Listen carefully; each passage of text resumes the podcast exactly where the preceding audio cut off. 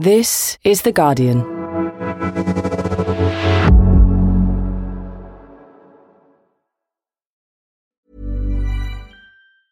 Tired of ads barging into your favorite news podcasts? Good news. Ad-free listening is available on Amazon Music for all the music plus top podcasts included with your Prime membership. Stay up to date on everything newsworthy by downloading the Amazon Music app for free or go to amazon.com/newsadfree. That's amazon.com/newsadfree to catch up on the latest episodes without the ads. Don't you love an extra $100 in your pocket? Have a TurboTax expert file your taxes for you by March 31st to get $100 back instantly. Because no matter what moves you made last year, TurboTax makes them count. That means getting $100 back and 100% accurate taxes, only from Intuit TurboTax. Must file by 3/31. Credit only applicable to federal filing fees with TurboTax full service. Offer can be modified or terminated at any time.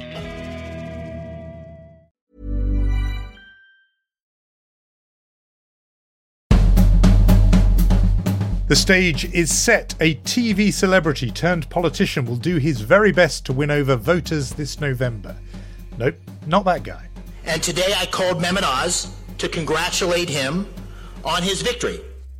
Mehmet Oz, better known as the TV medic Dr. Oz on daytime shows like Oprah, is the Republican nominee for one of Pennsylvania's two seats in the Senate, which is up in the midterms later this year. He'll face off against a tattooed and goateed Democratic Lieutenant Governor, John Fetterman. Both candidates see themselves as political outsiders, but the result of this race will be closely watched, with Pennsylvania a swing state, one that illustrates the political divide widening across America. So who will win? I'm Jonathan Freedland, columnist for The Guardian, and this is Politics Weekly America. It's been a wild ride, being a political reporter in Pennsylvania. Julia Terruso covers politics for the Philadelphia Inquirer. She's followed the twists and turns of this election year so far. We have an open Senate seat. One of our two senators is retiring this year, and we have an open governor's seat, both of which have really consequential results for not just Pennsylvania, but the country. The Senate right now is so divided, 50-50, that, if Pennsylvania sends a Republican, it could mean that the Republicans control the Senate. If Pennsylvania sends a Democrat, it could mean Democrats do. A couple other states also in the mix, but Pennsylvania is one that a lot of people are looking at. You've given us a good sense of the stakes there, just in terms of how the campaigns, the different ones, have been played out so far. How would you say this batch of contests, this election season, differs from previous midterm seasons? I would say the stakes feel higher. The amount of money that was spent and that will be spent is setting records.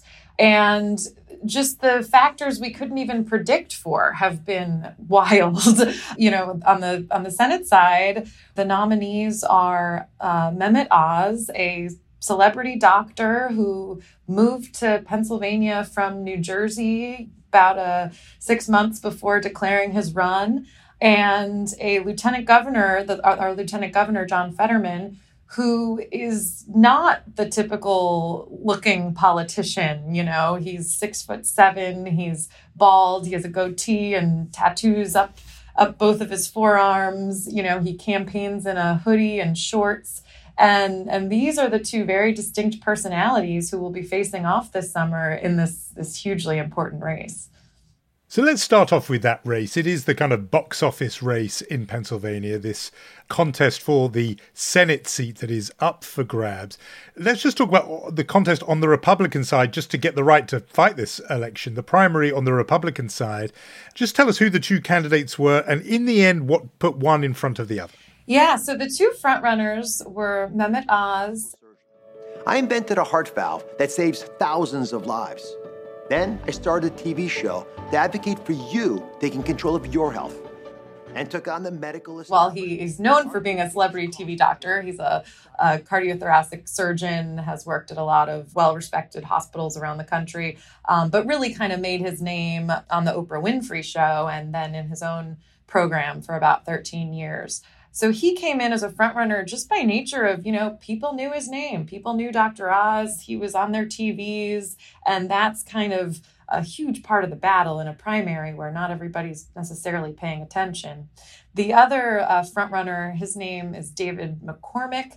He's a former hedge fund executive who similarly, relocated to Pennsylvania not too shortly before this primary. And I think a key thing about both of these men is they are multimillionaires who just poured a ton of money onto the airwaves, promoting their own campaigns, attacking each other. It was like nothing we'd ever seen before. And in the end, it was such a close race. And it went to a recount, a statewide recount of the vote. And Oz, who was leading before the recount, the writing was kind of on the wall that McCormick wasn't going to make up the difference. And so he conceded just this past Friday. So, it's really been a race that's continued, close to a month after the primary. And what do you think in the end gave Mehmet Oz that edge, albeit a very narrow edge? How much do you think it was to do with the fact that he did get the seal of approval from the all-important kingmaker of Republican politics these days, namely Donald Trump? I think that absolutely had an impact. I think if, I talked to a lot of voters who would say, I love Trump. I don't necessarily do what Trump tells me, but there are a lot of voters who, if they're on the fence and Trump gives the seal of approval to one of the two, they're going to go that way. Now, I do think the fact that it was so close shows that, Trump is not the end all be all for Republican politics. Voters are really concerned about authenticity. That's a problem Oz had on the campaign trail. He actually had a lot of kind of unfavorable ratings in the polls. I think what we were seeing is people trying to determine if he is this true conservative. He had said some liberal-leaning things in the past, in his 13 years on TV. But it really was a confluence of events. And in the end, we're talking, they're not done the recount, but a little over 1,000 votes in the state of Pennsylvania. Two big problems before we talk more about his opponent in November. Two big problems you imagine he would have in the light of what you just told us is, one, I suppose, Republicans not united. They were split more or less 50-50 between him and his opponent. And this, opponents would call a sort of carpetbagger problem that he's not from Pennsylvania. He, as you told us, he just moved in 6 months ahead of time. One imagines that come November, both of those things could hold him back a bit. Absolutely. He's got a lot of Republican voters that he has to appeal to who didn't vote for him. And then, since it's Pennsylvania, he's got to get some independents and Democrats to go for him as well. We can already see that the carpetbagger attack is going to be a big one in this race. His opponent, John Fetterman, their campaign already is selling bumper stickers that say Dr. Oz for New Jersey. And all proceeds go to their campaign. So it's absolutely something that I think Fetterman is going to hit on, and I think it could have more relevance in the general election than we saw it have in the primary, because Pennsylvania, it's a very regional place. People are very kind of proud of the areas they're from, and it could wind up making a difference that he doesn't have the strong roots that Fetterman does. Well, let's talk about Fetterman then. I've seen him described in all kinds of ways. You've already given us a sketch of how physically imposing he is and what an unusual, he doesn't look like your regular blow-dry, besuited politician, instead tall, goateed, wears shorts and so on. But I've seen him described as a cross between Bernie Sanders in terms of his politics and Jesse Ventura, The wrestler turned... the wrestler turned governor of Minnesota. So that's quite a mix going on. Just give us a feel of besides how he looks physically, of his political persona. Yeah, he's a unique individual. People have been trying to label me my entire life. I do not look like a typical politician. I don't even look like a typical person. He does have this very kind of unconventional, gruff demeanor. He doesn't talk like your typical politician. He actually didn't perform very well in the debates. And, you know, he kind of shrugged it off as like, that's not me. You know, I talk directly to the voters. But it is a little more nuanced. I mean, he grew up in a pretty upper middle to wealthy family. He has a degree from Harvard. You know, he's been an elected official for the last 16 years, first as mayor of a small town and then as lieutenant governor. So while he's absolutely has a different vibe and is absolutely leaning into that, he's been a politician for some time and he has some of the kind of more insider traits we're used to seeing. When he was campaigning, he didn't go after traditional endorsements in the Democratic Party. He didn't really kiss the ring, so to speak. And that kind of ruffled some feathers of Democrats in Pennsylvania. But in the end, he won every county, all 67 counties in the state. Now, he has a health issue that I'm sure we're going to talk about. Let's get into that, because it is, I mean, I often do think American politics is scripted by some kind of divine authority in the sky to make the best possible storyline. And what could you have here except a TV doctor, and a real doctor, as you say, who is up against somebody who has been very, you know, famously sick or rather dramatically so. Tell us what went wrong with John Fetterman and how that you think that will play out politically. So 3 days before the primary election on May 13th, we learned he had several events scheduled and they were all abruptly canceled. And we learned 2 days later. Tonight, Pennsylvania Lieutenant Governor and Democratic Senate candidate John Fetterman says he is recovering from a stroke. We learned at the time that he had something called atrial fibrillation, which is an irregular heartbeat that is a common cause of stroke. We've since learned that he also has cardiomyopathy, a weakened heart situation, and he was outfitted with a pacemaker and a defibrillator to treat that. And we also have, you know, other than small sound bites that his campaign puts out on social media, little videos of him, he has not been back on the trail. We don't know when he's going to be back on the trail. And I don't know if it's causing panic, but I think it's causing some concern among Democrats who know how important this seat is. Is he able to campaign in the way that his campaign has said he will be able to? And I don't know how Mehmet Oz would handle it, but you can imagine him making some kind of political hay out of it. I've just had this image of him, if they do meet in a TV debate, you know, whipping out the stethoscope and saying, I should give you an exam right now just to make sure you're fit. Because we know from presidential races, it really matters whether the candidate is fit and seen as reliable to serve out a full term. For something like this, a Senate election, it's a 6-year term. Do you think Pennsylvania voters would weigh heavily the idea of a candidate who might have a big question mark over their health? I do think that this state isn't just divided politically. There aren't that many kind of like independent-minded voters in the middle. So if you're a Democrat who wants to win the Senate, I'm not sure, you know, you're going to vote for a Republican because you're concerned about the Democrats' health in this key moment. But I think it is a huge question mark. As you just pointed out, you know, Dr. Oz is a good showman. He, on the campaign trail, would pull people up out of the crowd and ask to check their blood pressure and ask them, what has your blood pressure up today? And, you know, they would talk about the issues that were concerning them. So I think, you know, how he goes after Fetterman and what he says about this will be really interesting.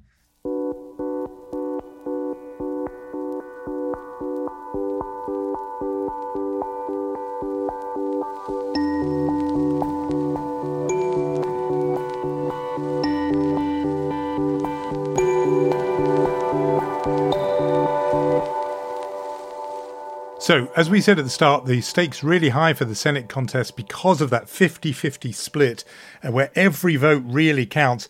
We know what a headache it's been for Joe Biden having some of these more maverick characters, Kirsten Sinema from Arizona, Joe Manchin from West Virginia, who don't vote the way the rest of the Democratic caucus often want them to vote. If Fetterman, if his health holds up and if he wins, Does he present himself as someone who's likely to be a down-the-line Democrat who will do, you know, what Joe Biden wants him to do? Or could he be another one of those independents that gives the president a big headache? I think Fetterman would shock and anger a lot of people if he got to the Senate and became a Joe Manchin. He's campaigned verbatim saying, I will not be another Joe Manchin. You know, I think we've seen some of his positions shift slightly more moderate, but he's a pretty progressive politician. You know, he supported Bernie Sanders in Sanders' 2016 presidential run, and then Sanders supported his race for lieutenant governor here in Pennsylvania. I think a lot of the voters who back him like that they feel like he's always been for similar things, you know. And he's always been from Pennsylvania. That is true. So that really helps him. All right, lots of other races going on in your state, and the governor's race has produced, again, a candidate who's getting some nationwide attention in the form of Doug Mastriano, who is the Republican nominee for the governor's mansion.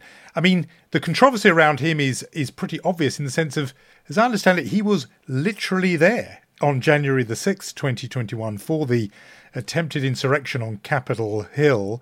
I think he's been questioned by the FBI since. He's since handed over some documents to the congressional committee that's looking into the events of January 6th. I mean, he won out in a pretty fiercely contested Republican field. But what does it tell you that somebody who has got that kind of political pedigree, literally there on the Hill on the 6th of January, emerges as the winner? I think Doug Mastriano's win really says something about the Trump effect on Pennsylvania and just the very, you know, how conservative and how even right-wing some pockets of the state have become. Mastriano didn't run a traditional campaign. He ran a really impressive grassroots Facebook-fueled campaign where he just was able to get, you know, about a third of the votes he needed to win in a race with a lot of candidates. I think the question now is, okay, you know, we know Pennsylvania has pockets that are extremely right wing. What about Pennsylvania on the whole? How does he appeal more broadly? And you know, he is someone who does not shy away from who he is, has not shifted in any of his positions. He was at January 6th. He rented some buses to bring some people down there. In his acceptance speech, he said, you know, day one, any mandates are gone. Yep. On day one, any jab for job requirements are gone. Any mask or vaccine mandates go away. Any gender neutral restrooms go away. Any teaching about racial inequalities in schools go away. So he's set in his ways, and I'm very curious how the pitch that worked for a segment of Republicans in the primary, I'm very curious how it'll play out in the general. And he's up against a pretty mainstream opponent. Tell us a little bit about that opponent and how you see this race playing out. So Josh Shapiro is the Attorney General of Pennsylvania, and he is certainly a more, you know, compared to Fetterman, who he'll be sharing a ticket with, a more traditional politician. You know, he's from a suburb of Philadelphia that has a lot of Democrats, and he wanted to face Mastriano. He ran ads that told voters more about who Mastriano is, and I think that signals that, you know, he thinks Mastriano is his best shot at winning, and now he got what he wished for. So we'll have to see if he was right in that political calculation. I've talked to some strategists who say, you know, yes, Mastriano is this incredibly extreme and, you know, controversial figure, but in a state like Pennsylvania, people are cautious to write off Mastriano as, you know, having an impossible path here. Oh, yeah. I mean, these ads are amazing, actually. This is the sort of thing that people marvel at because, as I understand it, these were Democratic ads saying, oh, the Mastriano is far too loyal to Donald Trump. He's really Donald Trump's guy. Actually, people thought that was designed to drive up Republican support for him because Democrat Shapiro wanted to run against Mastriano. And people are saying, look, be careful what you wish for, remembering that in 2016, a lot of Hillary Clinton's people thought, yeah, bring it on. We want to take on Donald Trump. He'll be very beatable. And actually, maybe, there could be a sting in that tail, partly for the reason you've said. Now, and I do think one thing worth noting, though, is, in 2016, not everyone really knew exactly who Trump was. There were some people who thought he was a closeted Democrat. I think everyone does know where Mastriano stands politically. But even so, I think what you're saying is absolutely true. And then I think the other important thing in the governor's race is Roe v. Wade is expected to be overturned in the Supreme Court, which means that, if that happens, every state will be left to determine what the laws are regarding abortion, and the governor becomes incredibly powerful in that regard. So Shapiro, the Democrat, has spent a lot of time already just hammering that, this could be a real situation that voters would see play out, and trying to advocate for himself. That's something we've talked about on this podcast, the mobilization of women voters in the autumn around the issue of abortion. And that absolutely could happen for the reasons you've said. Before we leave the specific contest, I just wanted to ask you about one race on the House side, because this was an internal Democratic fight. Summer Lee could become the first black woman to represent Pennsylvania in Congress. She is the nominee for the 12th district around Pittsburgh, seen as a very safe Democratic seat. That was a big battle because she was from the progressive side of the party. She was up against someone from the moderate or more conservative side. The pro-Israel lobby AIPAC put a lot of backing behind her opponent, but she came through. That's seen, I suppose, as a bit of a bellwether, an indicator of this ongoing battle. Again, we've talked about it on this podcast, between progressives and moderate centrists, perhaps, within the Democratic Party. Is that the right way to read it? I think so, yes. And I do think in her case, she had been state representative in that area and had kind of built up a really strong grassroots progressive group who fought for her, because in her state house races, she was also opposed by the party, especially in a year when Democrats are probably going to have a really tough time. Candidates who have connected with voters, who voters find authentic, and maybe who voters don't find, quote unquote, typical politicians. We're seeing a lot of those candidates do well.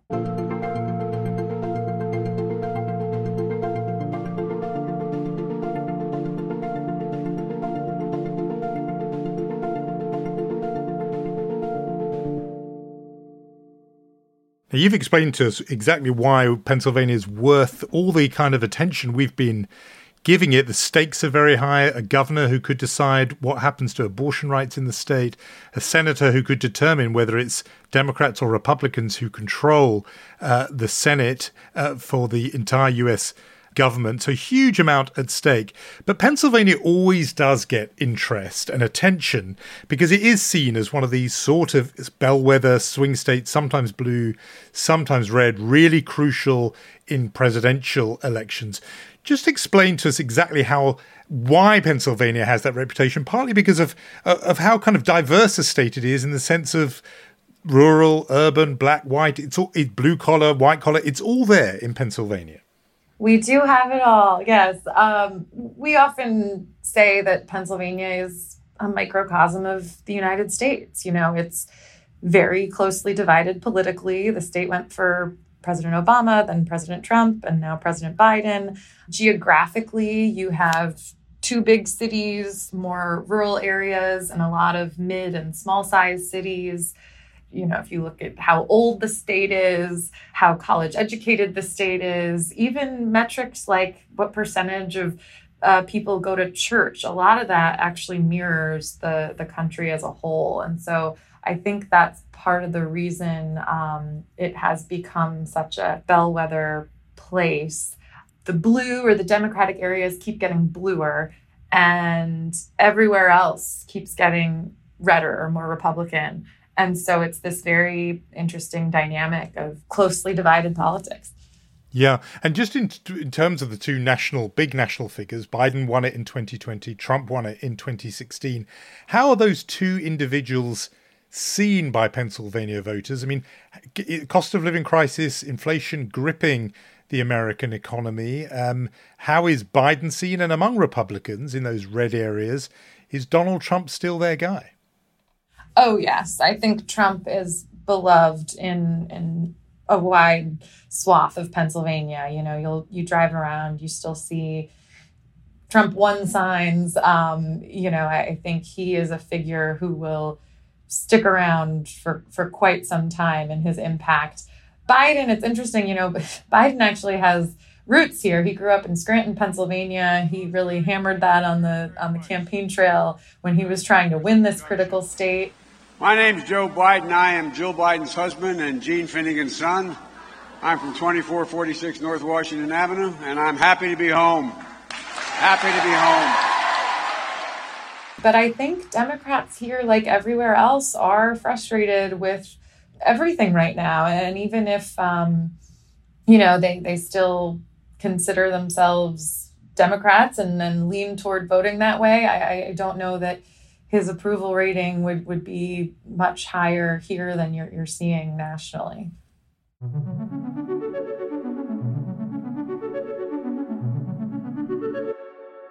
Julia, we always ask our guests on this podcast a what else question, something completely different. This week, leaders of the far-right Proud Boys group, including its chairman Enrique Tarrio, have been charged with seditious conspiracy over those events on January the 6th, as we were discussing that bid to overturn or negate the election of Joe Biden. And these charges come just as the Select Committee of the House has been holding televised hearings into the events of January the 6th. What do you expect in terms of public reaction to seeing these hearings played out on live TV? The big question for me is, you know, does the public watch, and what impact, if any, does it have? I mean, we're coming off a couple weeks where the country's seen a series of mass shootings. People are dealing with, you know, rising gas prices, baby formula shortage, COVID is still impacting people's lives. So I think I'm just curious to see if it breaks through, which I know seems like kind of a ridiculous comment because it is going to be this massively interesting and important hearing. But I am curious if it really breaks through to people. Julia Terruso of the Philadelphia Inquirer, thanks so much for joining me on the podcast. Thank you for having me. And that is all from me for this week. Now, often you'll hear me suggest you read a book recently published by one of our guests. Well, this week, may I take the liberty of suggesting my own. For more than 2 years, I've been delving into the incredible story of Rudolf Verba, who was the first Jew, one of only four, ever to break out of Auschwitz. He risked everything to warn the world what was happening, and his story raises all kinds of current issues about truth and lies, about who gets believed and who does not. So please do search for The Escape Artist, the man who broke out of Auschwitz to warn the world. There will be a link to where you can find it and perhaps buy it on the episode description for today's show. And for something very different, our award-winning Football Weekly podcast is going on the road for the next few weeks, coming to a stage near you. You won't want to miss what Max, Barry and your panel favourites have to say in Birmingham, Leeds, London, Manchester and Glasgow, so make sure to get your tickets. But for now, it's goodbye. The producers were Danielle Stevens and Yolene Goffin. The executive producer is Maz Eptehaj, and I'm Jonathan Freedland. Thanks, as always, for listening.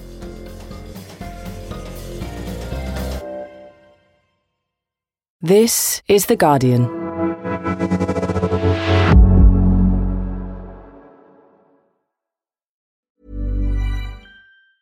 Tired of ads barging into your favorite news podcasts? Good news. Ad-free listening is available on Amazon Music for all the music plus top podcasts included with your Prime membership. Stay up to date on everything newsworthy by downloading the Amazon Music app for free or go to amazon.com/newsadfree. That's amazon.com/newsadfree to catch up on the latest episodes without the ads. Waiting on a tax return? Hopefully it ends up in your hands. Fraudulent tax returns due to identity theft increased by 30% in 2023. If you're in a bind this tax season, LifeLock can help. Our U.S.-based restoration specialists are experts dedicated to helping solve your identity theft issues. And all LifeLock plans are backed by the $1,000,000 Protection Package. So we'll reimburse you up to the limits of your plan if you lose money due to identity theft. Help protect your information this tax season with LifeLock. Save up to 25% your first year at LifeLock.com/aware.